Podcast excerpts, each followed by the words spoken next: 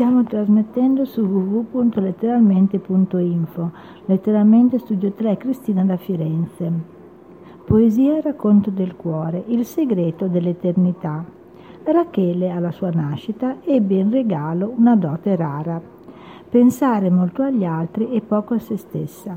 Le piaceva fare regali, fare felici le persone alle quali voleva bene, stare con essi, correndo tra montagne e burroni, pur di stare insieme a loro. La Rachele si circondava di persone particolari, le guardava negli occhi e riusciva a percepire i sentimenti del loro cuore. Gli occhi rispecchiavano il cielo e guardandoli attentamente percepiva un sogno represso, un desiderio inespresso. Le amiche di Rachele le consigliavano con insistenza di scegliere altri punti di riferimento. Le ricchezze di Rachele non erano né pietre né gioielli, né, al- né, automobili lussuose o regali dispendiosi, ma lei rimaneva rapita da chi con tenerezza e tanta dolcezza la sapeva accettare con i suoi pregi e i suoi difetti. Le persone che la facevano stare bene non le regalavano né anelli né pellicce, parlavano con sincerità delle loro inadempienze o debolezze, mostrando la loro anima nuda. Parlando con lei diventavano amanti, poi amici.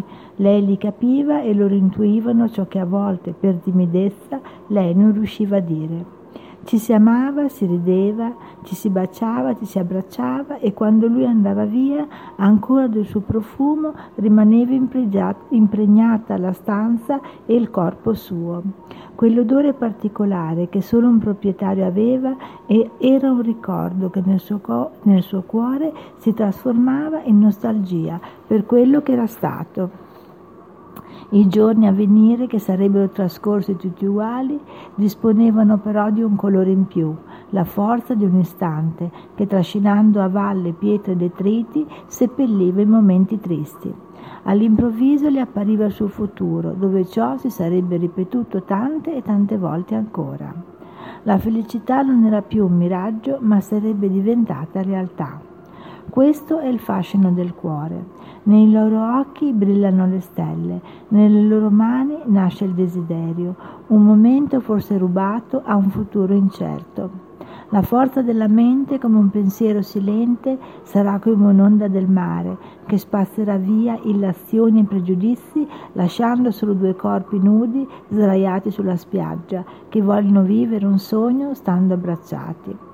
Rachele guardava la sfera di fuoco che stava tramontando e intanto sopraggiungeva la sera. Per un istante il firmamento fece da scenario a un sole e a una luna che riuscirono per un istante a rimanere vicini senza bruciarsi.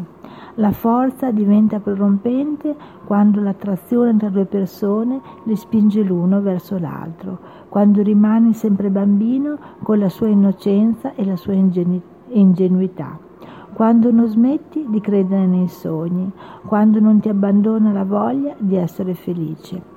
I loro pensieri si trasformano in azioni e parole dette con il cuore e che un domani avrebbero caratterizzato la loro vita. Il futuro è scritto nelle stelle.